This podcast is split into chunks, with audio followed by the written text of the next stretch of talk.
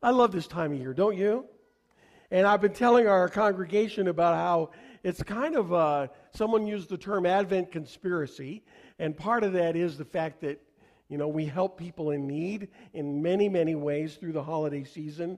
And I'm so happy our church has been able to bless a number of families who would not have been able to have Christmas otherwise. So thank you for helping. It's been great. Yes. and, and then there's just the fact that, you know, every house that has decorative lights on it, whether they know it or not, they are proclaiming Jesus as light of the world. Because that's what those lights mean, right? Right? So they're in on it, whether they realize it or not. And uh, I love being out in a, in a grocery store or fast food restaurant and hear a Christian uh, Christmas carol playing over the sound system. And I'm like, I hope everybody's listening and uh, going over the words in their mind because what a great testimony to Jesus Christ. You know, the world stops every year about this time, and not everybody recognizes the reason for the season. But we know that Jesus is the reason. We know it's his birthday, right? And so, in a little while, we're going to have a birthday cake, and we're going to sing Happy Birthday to Jesus. And we are going to give him uh, our love and the present of our lives, of our hearts. And it's my prayer that if you're here tonight and you have not really committed your life in faith to Him, that maybe this could be your night. You know, sometimes we're just ready. And there's a moment to pray, and it's our moment.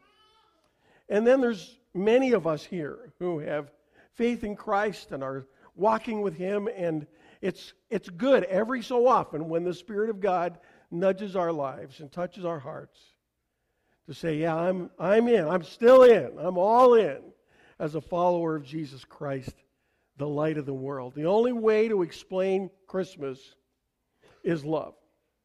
For God so loved the world that he gave his one and only Son, that whoever believes in him should not perish but have everlasting or eternal life. That's not just after we die. That's more and better life right now than we could ever have without Christ, and a life hereafter with him in a place He's prepared for us. So I was thinking about the love of God, the amazing love of God. The Bible tells us that God's love is so large it cannot be fully understood or grasped. It is, in fact, immeasurable. And may you have the power to understand, as all God's people should, how wide, how long, how high, and how deep God's love is. May you experience the love of Christ, though it is too great to fully understand. I love that. May you experience His love, even though it's too great to fully understand. There isn't much in our world that we're not able to that we're not able to measure. You know, science has helped us to measure things that once were thought immeasurable. Now, Nancy and I used to live in the state of Oregon, if you're from there, that's the way you say it. If you say Oregon, you're not from there, okay? So uh, when we lived there, I went to seminary. We, a couple of different times, made a trip to southern Oregon to the deepest lake in the United States. Crater Lake, in the top of a volcano that's been blown off. And for many years, people said you, it was immeasurably deep. But then, of course, science tried to figure it out, right? In the late 1800s, uh, I could only imagine what it was like. They got piano wire and weights and kept adding it and measuring it and trying to figure out how deep it was. They couldn't get an accurate reading.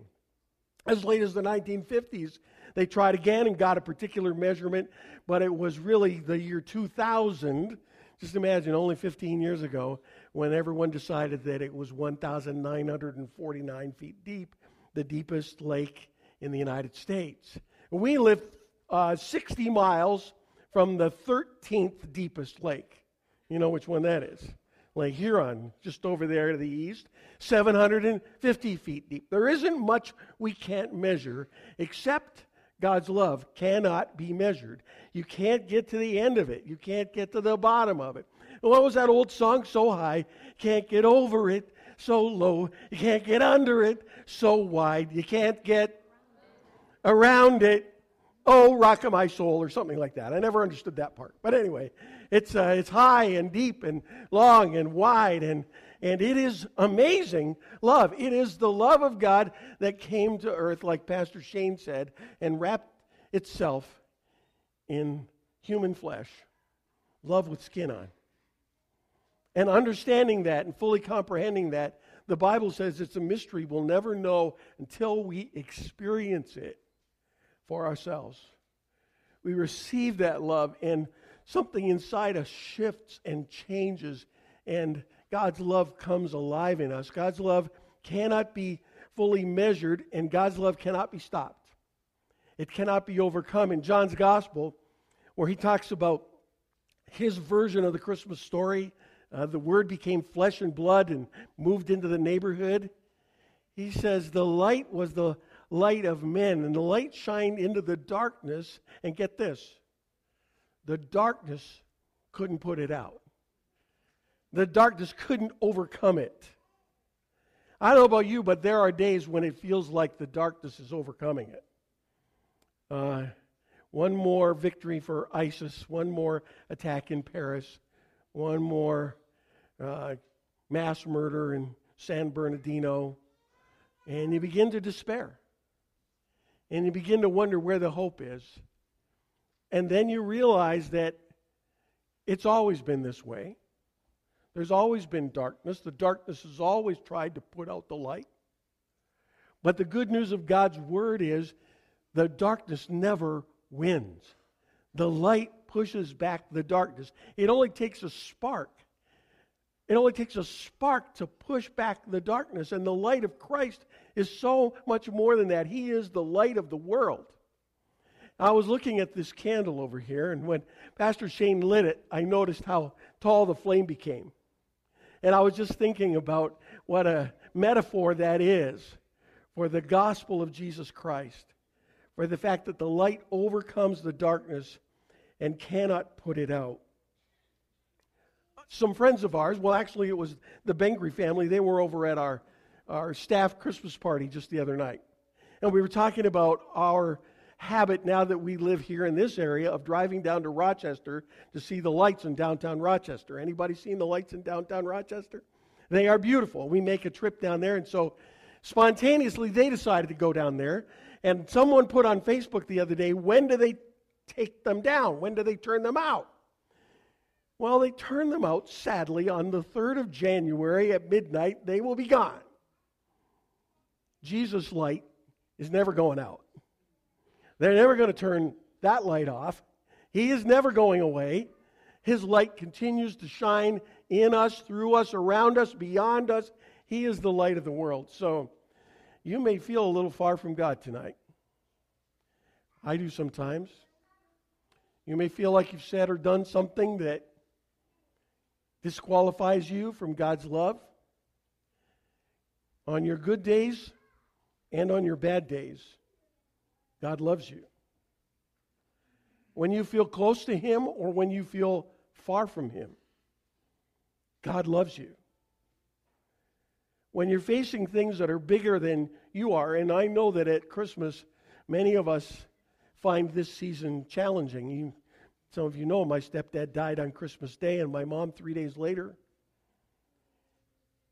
And yet I do find hope in the fact that they went home for Christmas. But it isn't easy. And we walk through the dark times and the hard times. And we don't pretend it doesn't hurt. We just claim the fact that the light of Christ is with us, even when it's dark, even when we struggle.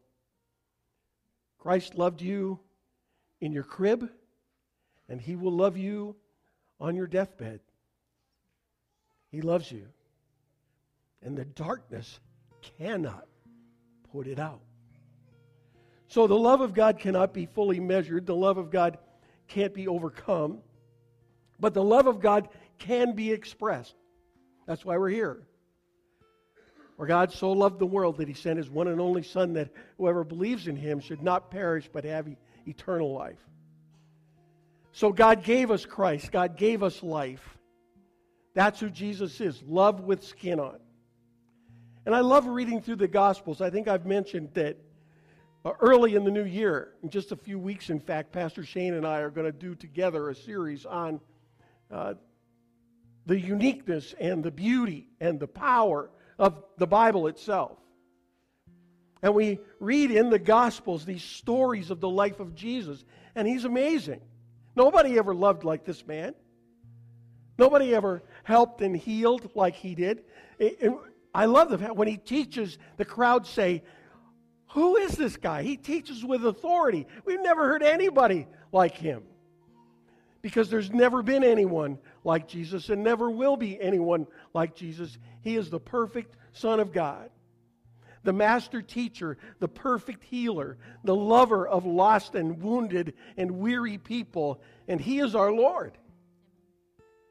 And so, Jesus is God's love expressed. And of course, it didn't stop with touching and teaching and loving and healing, did it?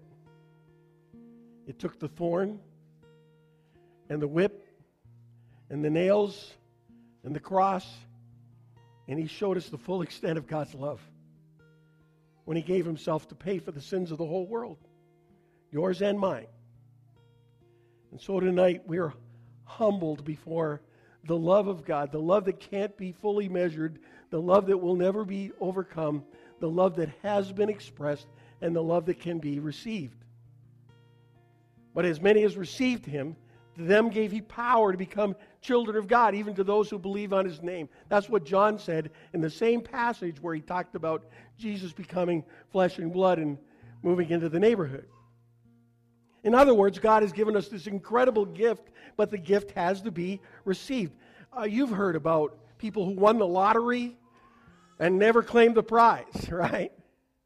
People who were uh, given a, an incredible inheritance, but never showed up in court to sign the paperwork. That's what happens if we look at the gift of life in Christ and don't respond. You know, the, the gift has to be received, right? We receive the gift of eternal life through an honest and sincere prayer from our hearts. We open the door of our lives to Him.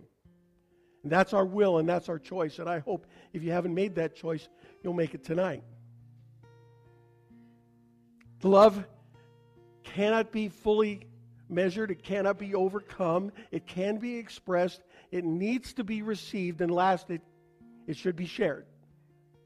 The love of Christ isn't something we keep to ourselves.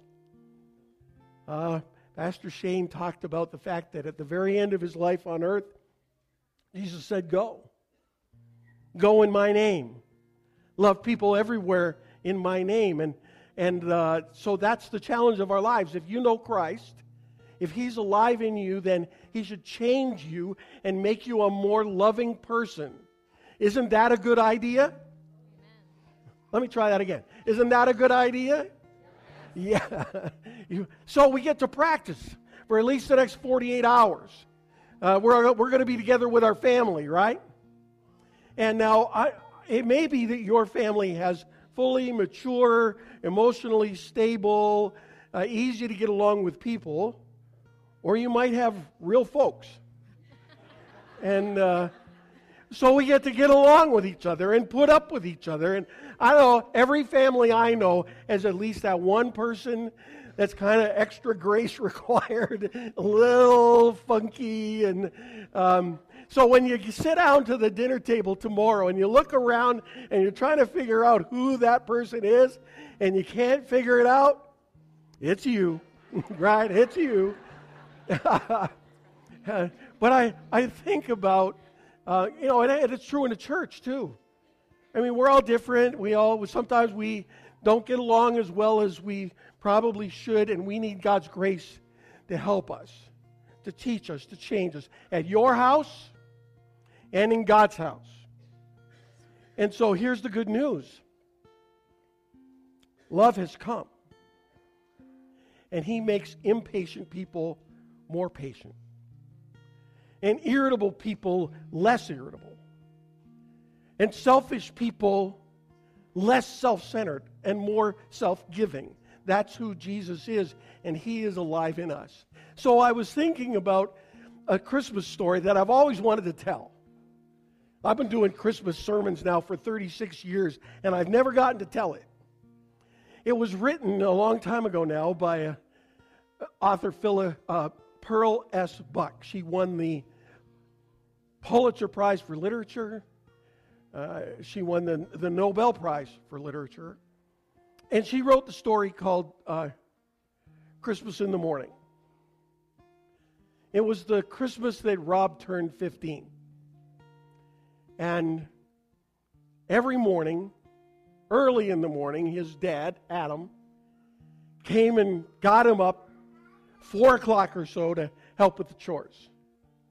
They had a small farm and a, and a few dairy cattle, and they did it the old fashioned way. So Adam would wake up Rob and he'd get things ready while Rob got dressed. Rob would go down and help his dad, and they'd milk the cows and clean up in the barn a little bit, and then they'd have breakfast together.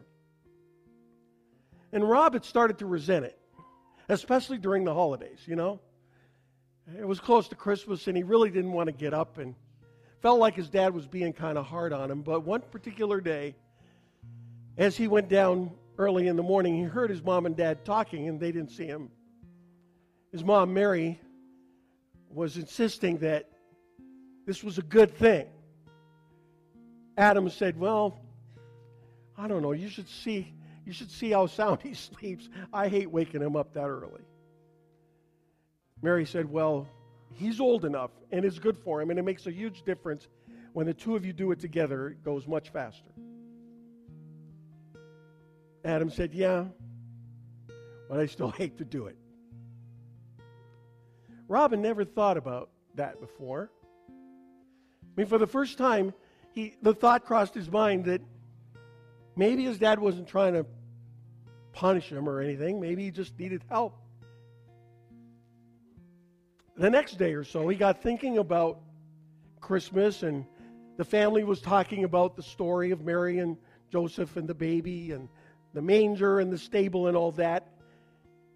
And it clicked. And Rob came up with his plan. So, very early Christmas morning, earlier than usual, about quarter to three, he got himself up, got himself dressed, snuck down to the barn, and milked the cows by himself. He'd never done it alone before, but it didn't seem all that hard because he was doing it for his dad because he loved him. He snuck back upstairs just in time and took off his clothes and got under the covers, and heard his dad's footsteps coming up the stairs. Rob, what did you do? he said, Oh, Dad, I did it for you. It's for Christmas. His dad came in the room and reached down and they hugged each other in the dark. Rob said, I, I just wanted you to know. And he could hardly get the words out. His dad said, Well, it's the nicest thing anyone's ever done for me for Christmas or any other time. So a little bit later, when they all gathered around the breakfast table, the two young ones and Adam and Mary, Rob was kind of embarrassed and proud at the same time when he when his dad told the story of what his son had done. He said, On Christmas, from now on, I'll never forget this. This is the nicest gift I've ever received. And they didn't forget, and they told the story, and they lived it over and over again for as long as Rob's dad lived. And when he was gone, Rob remembered the story by himself of the Christmas he learned about love because it was the very first time he gave a gift just because he loved. Jesus, of course, is the greatest gift of all. He is the gift of God's love, and He calls us to love Him back. And love is something you do, not just something you feel. That's what makes that story so special for me. Because there are many, many times in my life with the people I love the most that what they need for me to do is a simple act of love. If you get love wrong, you can't get life right. But if you get love right, you can get life right. So we're going to take a minute and quiet our hearts and I'm going to ask you to receive the greatest gift of all and to give the greatest gift, to give your life to Christ, maybe for the first time or perhaps again. Let's pray.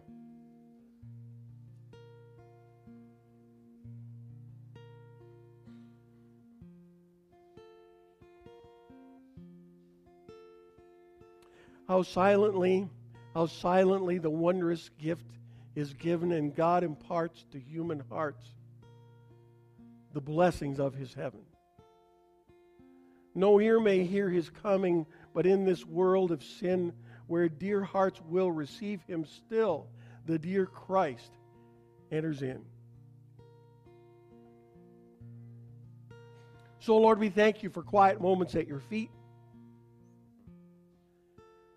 for the challenge of loving the way you love. And we start right now by honoring you and your sacrifice and your gift. And we invite you to be born in us today. Come and live in us, change us, forgive us, make us new. And Lord, we want to follow you with all our heart for all, for all our lives. And for those of us who are followers of yours, Lord, may we renew our faith, renew our commitment. May you love us and love through us this Christmas. And Lord, for anybody for whom it's a particularly challenging year, those who've lost a loved one, those who face difficulty and stress and Lord, we pray that you would surround them with your love and sustain them with your love. For those who are on tiptoe with joy, for those who are in a really good place, may, may we recognize the blessings all come from you. And for all of us, someplace in the middle, Lord, be with us this Christmas. Make our hearts full of your love and our home full of your light. In Jesus' name, we pray. Amen. Amen. Let's sing Silent Night. Let's stand. Go ahead and lead us. Silent night, holy night, all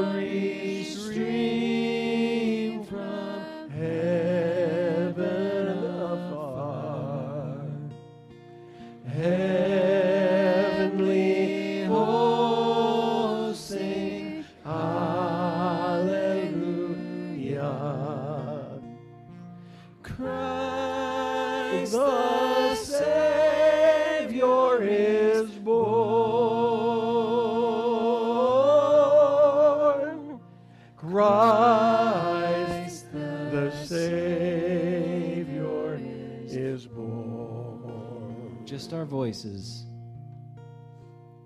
Silent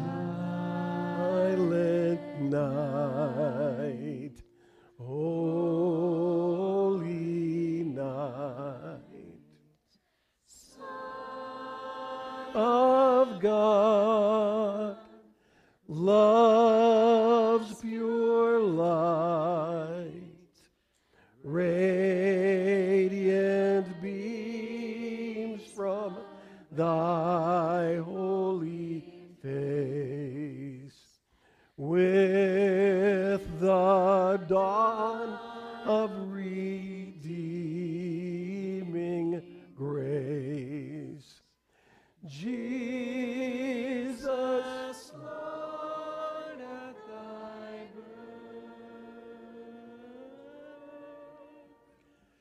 Jesus, Lord, at thy word. Amen, Lord. We thank you for beautiful, quiet moments like these. May they quiet our heart and calm our spirit as we move forward into the celebration of Christmas. And now, Lord, as we celebrate your birthday, we give you praise and honor. And we don't forget who the guest of honor is at the party it's you. So happy birthday, Jesus. We love you with all our hearts. In your name we pray. Amen. Amen. Amen.